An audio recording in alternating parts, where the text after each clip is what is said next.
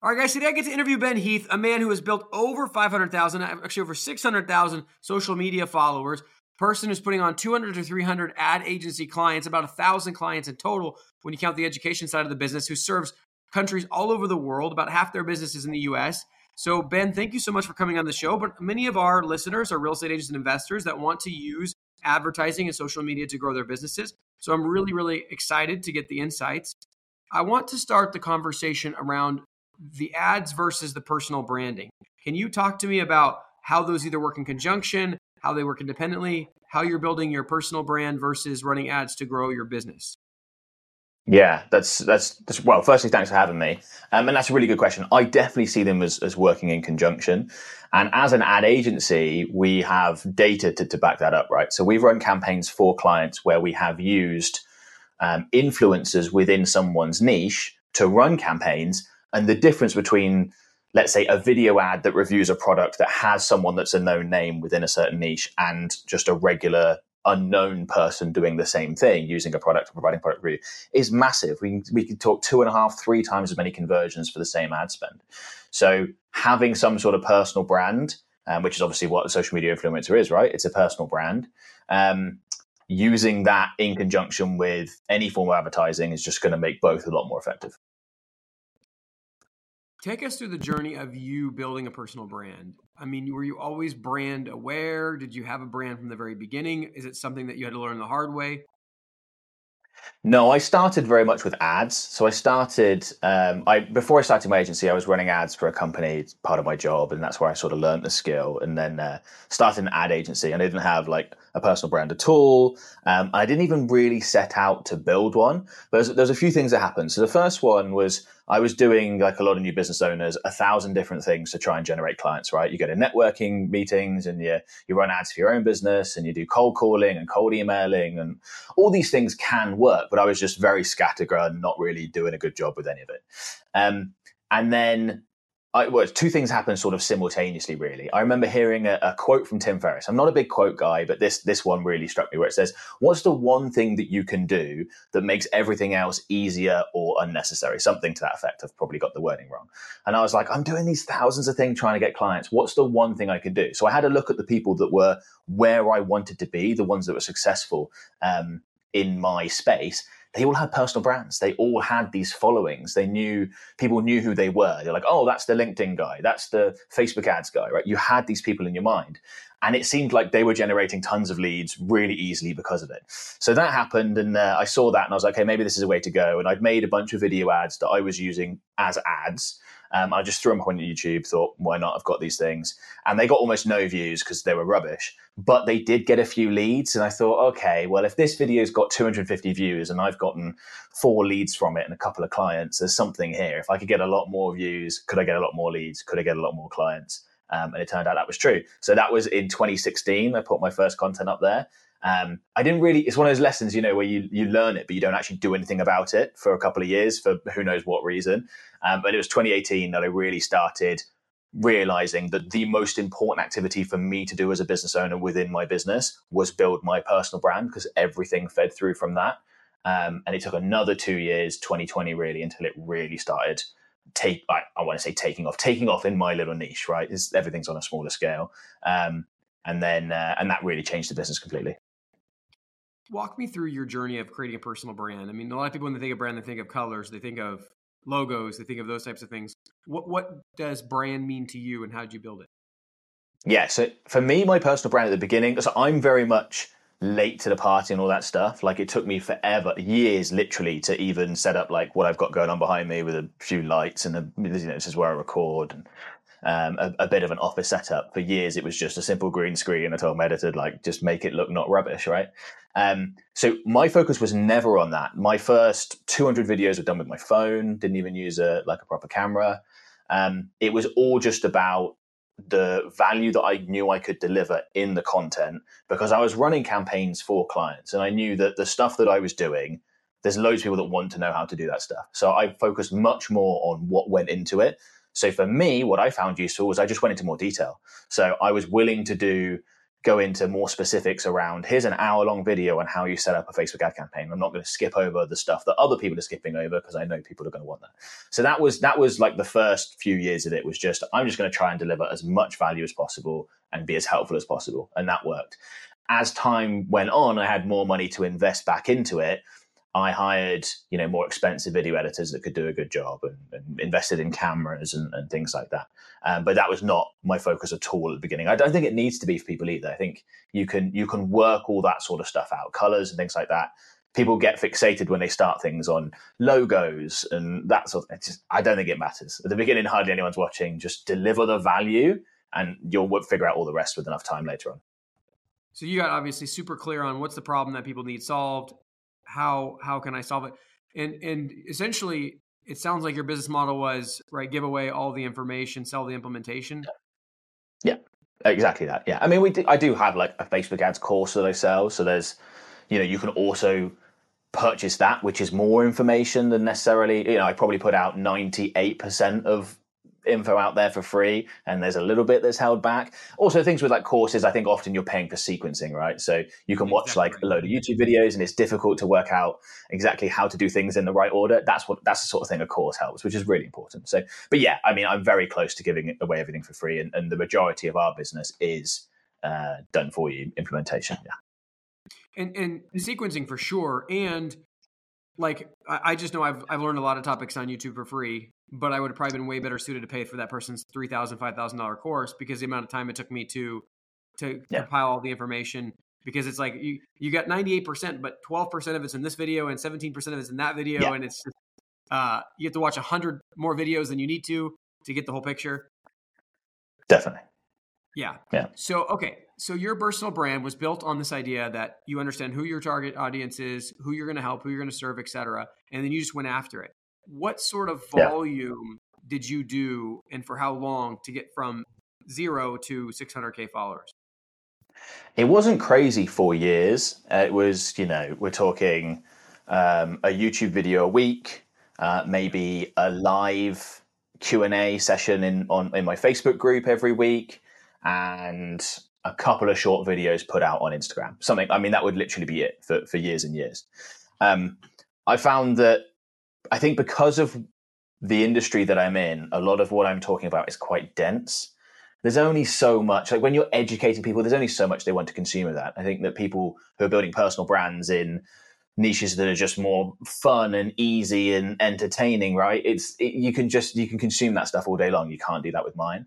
So I, I just, instead of going for any sort of crazy volume, I was just like, I'm not going to miss weeks. I'm not going to all of a sudden miss a week and then it's been four weeks and you've missed out. I'm going to, if, if I'm going away on holiday or something, I'm going to get a couple of extra videos recorded so I'm all prepared. So it was just that for, you know, a good four years. Now I do a lot, lot more than that. But again, that's because I have a whole team in place to be able to run the agency side of my business and I have editors and people to be able to produce the content, I have people to post it. So most of my work time is just getting that done now. Whereas for so long, I was managing clients and trying to hire staff and trying to do the same time. So I knew I only had, you know, I might have had for years. I had like two hours a week to to get content made, and that was it. So let's switch over to the ad side of things. So on the ad side of hmm. things, you were running ads for a company like yeah. tell me about that. Like would you recommend someone that's getting into the space that they work for a company first before doing it on their own? Like what did you learn there and and was that a good launch pad for you? I don't think you need to work for a company but before you're going to sort of go full agency and start taking on clients you need some experience. Um, you know you, you don't need to do it as part of your job. You could have like a side business where you run some ads for you know friends of yours like one of the very first businesses I ran um, ad campaigns for was my mum's interior design business because there's like I was learning this stuff. My mum knew about it. She had a business. She wanted leads. She's like, "Can you help me out?" I'm like, "Sure." So I did that for you know years, and and really early on, that was really useful learning to be able to then go and, and get clients. I think that if you're going to try and sign up clients and you don't have the experience, you just like they're going to tell, they're going to be able to tell that, they're going to feel that. You're not going to be answered the questions properly, and you're likely to run into issues. And I do see it every now and then pop up in like my Facebook group or something, where someone will say, "I've just signed up a new client," and then they'll ask a question, and you think, you shouldn't be asking that question if you've got a client. Like you're not ready. If you don't know the answer to that, you're not ready. That like by all means ask questions, but not if you're doing this, you know, professionally for clients. You need to, you need a bit more knowledge there. Um, so yeah, I just think getting some experience is a great way to do it. Most people have got friends, family, uh, someone who's got a business that would like more sales or like more leads, and if you offer to work for free, they're almost certainly going to say yes. Like that, my mum's interior design business didn't make much money, so I just did it for free for the first I don't know year before she was like, "We should probably pay you a bit for this." Um, yeah. So yeah, I think I think that's a good way to go. How how was the transition for you? So you're doing these businesses for free. Like if, if you were kind of designing that for somebody, how many businesses should they do for free for how long? And when they start, should they price their services at market value? Should they they undercut them? Should they go free to less? To how should they scale it up? I think it doesn't need to be many if you're going to go niche specific. So let's say I had I ran campaigns for my mum's interior design business. If I was happy staying in that industry, that one might have been enough because I know exactly how to then replicate the results across similar businesses. I ended up going broad, taking on all sorts of clients. So I think it was important for me to have more experience, and I'd probably run campaigns for 10 different businesses, a handful of them my own. I'd always been entrepreneurial, like through university and things like that. And before I started taking on clients, I had like quite a wide range of experience. And I think I think that's important. But if you're going to stay in that specific space, I think that's fine. In terms of charging, I charged ridiculously low. I think my very first client, I was talking about this with my wife the other day. I think I charged hundred pounds a month for campaign management. So, you know, 125, $130, something like that, which is just, I mean, that's just ludicrous. You, you're not going to make any money doing that, that's for sure. But that wasn't the point, right? The point of that stage was not to make money. The point was to learn and to get experience. And that was a business that sold cakes online. And like, I hadn't done that before. So great, let's let's have a go at that. And I remember getting a, a, hair salon as a next client. I might have charged 150 pound a month, like a little bit more, but not much. And and um, you you can't you can't do that for very long. It's also why I'm a big fan. If you're going to start a business like that, like do it on the side to your main job. I did that, and because I remember, I think you know those first few, those first six months, I might have got up to the point where I was making eight hundred dollars a month. Like, there's no way that would have paid the bills, but it was nice extra income, and I was learning. I was it wasn't the time for me to make make a lot of money. So I think it's hard because no one wants to have that patience. But I think the approach I took looking back was was a decent one. Everyone who listens to our show knows Tim and I are passionate about obtaining financial freedom through real estate investing. We also know that everyone's situations and goals are different, and while there are programs out there that show you a path to financial freedom, many of these programs are just too cookie cutter and don't take your personality, situation, and desired outcome into account. Think about the number of times that you've watched a guru online and tried to do the exact same thing as they did, but had nowhere near the same results. You are not alone. When I got started, I was continually paying for courses and getting only partial results until I discovered the path that made sense for me. The results prove this out. Most online course creators have let us in on their dirty secrets that 90 to 95% of their students never complete their course and achieve their desired outcome. This is not something that we're okay with. The benefit of working with Tim and I is that we are interviewing between 5 and 20 people every single week. We have accumulated hundreds of seven figure strategies and got an inside scoop from these successful entrepreneurs. We're able to work with you to pick the strategy that will best fit and then help you create the custom plan to take you quickly into financial freedom. As a former math teacher, I always taught my students that the fastest way between two points is a straight line. If you want to get rid of the many curves in the road that can make the journey longer and more costly, then go to coaching.freedomchaserspodcast.com and book a call with us. And let's get you on a straight line path to freedom. So let's talk about the real estate niche? How much do you mm. serve the real estate real estate investor niche? Um, we've you know, uh, it's not like I said our clients are broad, so it's not like we focus on that, but we must have worked with a dozen real estate based clients, and we've got some on our books right now. So there's kind of a saying out there amongst a lot of marketers that real estate agents are notoriously hard to sell to. They're notoriously hard to work with. Has that been your experience? Um, no more than others, honestly. I, I, I wouldn't say. I, I, don't think that we found. In fact, probably easier in some aspects for what we do. The some of the things that make what we do really difficult will be businesses with razor thin margins because they can't tolerate any sort of fluctuations or temporary dip in performance or like we're going to launch a new t- style of campaign that didn't land quite as well whereas those businesses with higher margins where they just make more money per customer they tend to to perform better. Um, and and you know real estate for the most part falls into that. In terms of the, the real estate clients that we've got, I would say that of those dozen, at least half aren't like traditional real estate agents, if that makes sense. They've been doing slightly different things, whether that's educating around it as well, or whether that's looking to purchase like distressed properties at a discount. They've been doing some like different things to sort of just the traditional trying to find a buyer and a seller and take a commission. Okay, so let's talk about that because we serve real estate investors uh, with this podcast. It's a decent size of our audience. So, what yeah. would you say you found to be some of the must dos in campaigns when it comes to real estate investors finding distressed properties? Um, be okay. So it basically comes down to like two main things with a, with a, with a, an ad campaign like that. It's your offer in the first place. So like, just be super upfront and clear about that. If you are looking to buy distressed properties at a discount. Um, state that in your ad, make it very clear, but also state the upside. So I think on on that campaign, you know, we were talking about uh, money in your bank account within as little as 14 days, or so, you know, I can't remember the exact number what was said, but it was something like that. So they can they can see, you know, the person looking at ad thinks. Wow, I could offload this property and you know and, and get some cash. With I've got these debts, I've got this whatever. Um, they can see the offer. And then the other thing is around, it's not actually within the ad campaign itself, it's around lead follow up. So we've been really hot on this with a lot of our clients. If you follow up with any leads that you generate, the, like the speed with which you follow up is incredibly important. The difference between calling every lead you get within five minutes of them signing up and even just waiting, let's say you do wait to the end of the day and you call everyone at, you know, 4 p.m. or whatever that have come through the day, it's massive. You'll get if you call people later in the day, they'll forget that they signed up. They're busy. They won't pick up the phone. If you call them back straight away, it makes all the difference. And then also being willing to follow up and follow up and follow up with those leads. So just just working those leads makes a huge difference.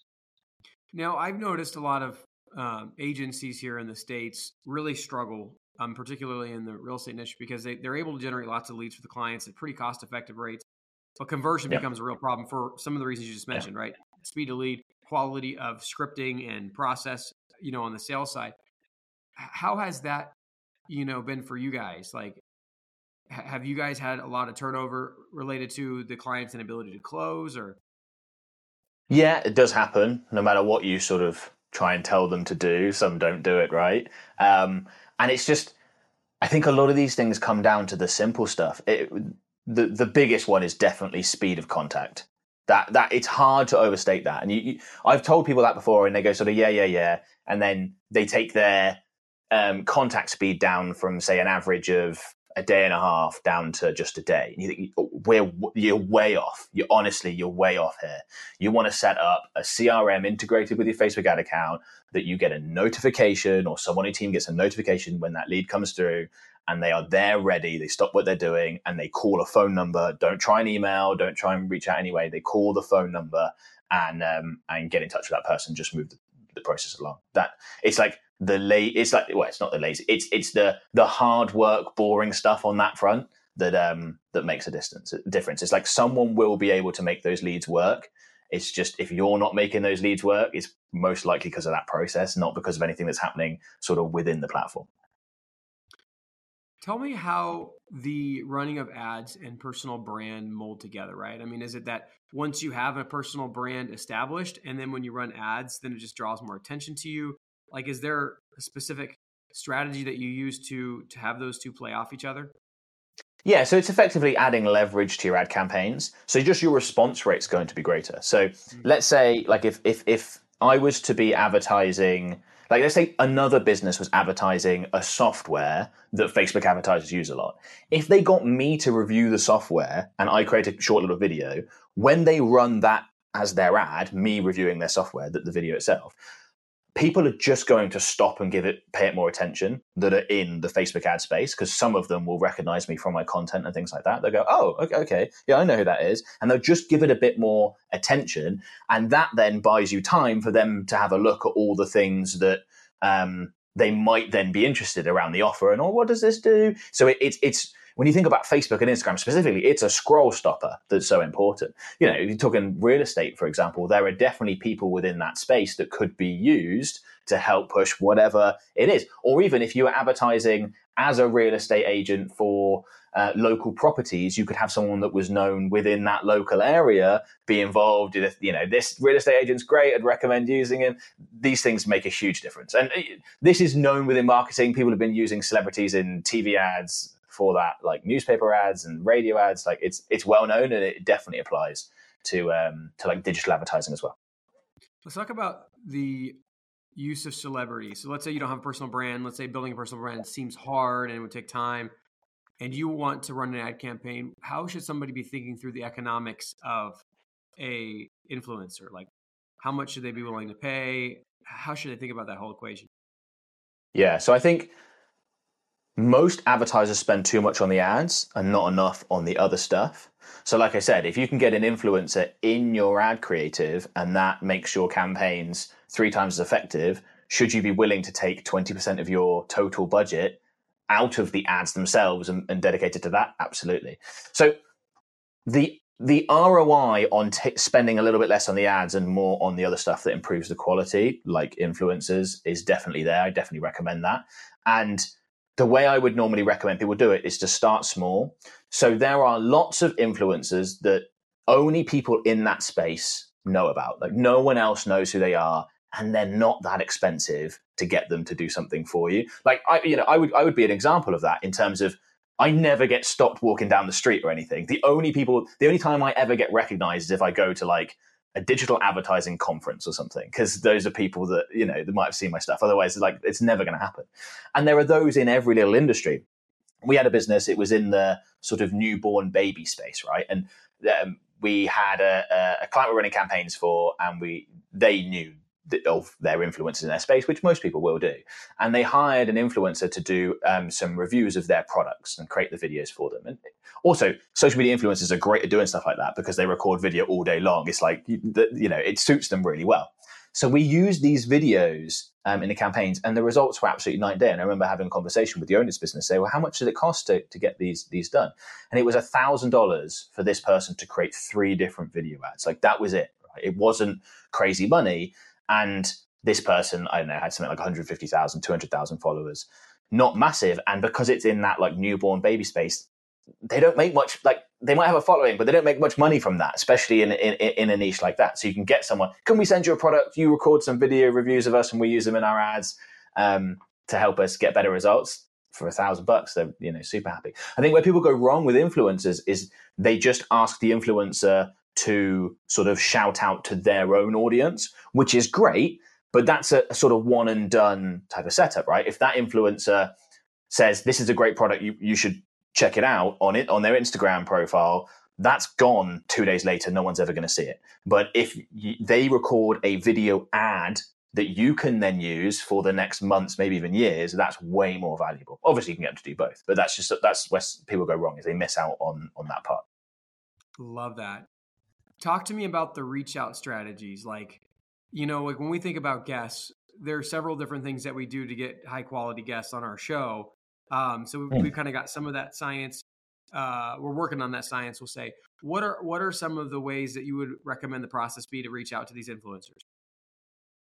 Uh, i would just yeah uh, find them well okay so that for example with with with in this influence setup that i'm that i'm talking about you can use like third party services or websites like influencity i think i've pronounced that correctly. Um, for example it's like a subscription and they'll do it all for you. So there are obviously paid options.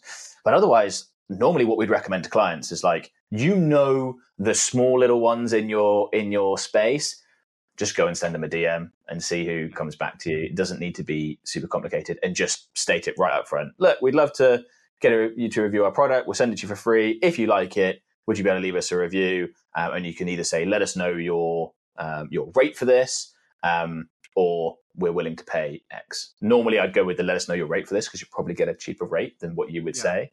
Um, but um, but yeah, just simply start with that, and then start with the really small ones and then you can always work your way up. But like the idea would be that your your brand would start to get some recognition based on like the exposure that you're getting, and then you can use that. Um, hopefully, that when you reach out to start to reach out to larger ones in a year's time, two years time, or whatever, they go, "Oh yeah, I've heard of that," and they're just far more likely to pay attention at that point. Yeah, and you're essentially borrowing somebody else's brand and leverage to to grow yeah. your own. What yeah. is? I mean, you've scaled this agency to multiple seven figures. You've grown a team, and you're obviously able to play a much different role. What were some of the challenges, things you had to learn, person you had to become in order to to be able to step out? Um, for so many things. um, I think for me, and this is the case for so many entrepreneurs, it's really difficult to let go of tasks. You hire people, they're probably not going to do as good a job as you are because A, they're not as invested, and B, if they were super, super talented, then there's a good chance you couldn't hire them anyway. They'd probably be doing their own thing, etc., etc. right? Um, and at the beginning, you don't have much money to pay people either. So you really are in a situation. So I think that was really, really difficult where I'd try and give over tasks and then want to take them back and just really struggle with that in general.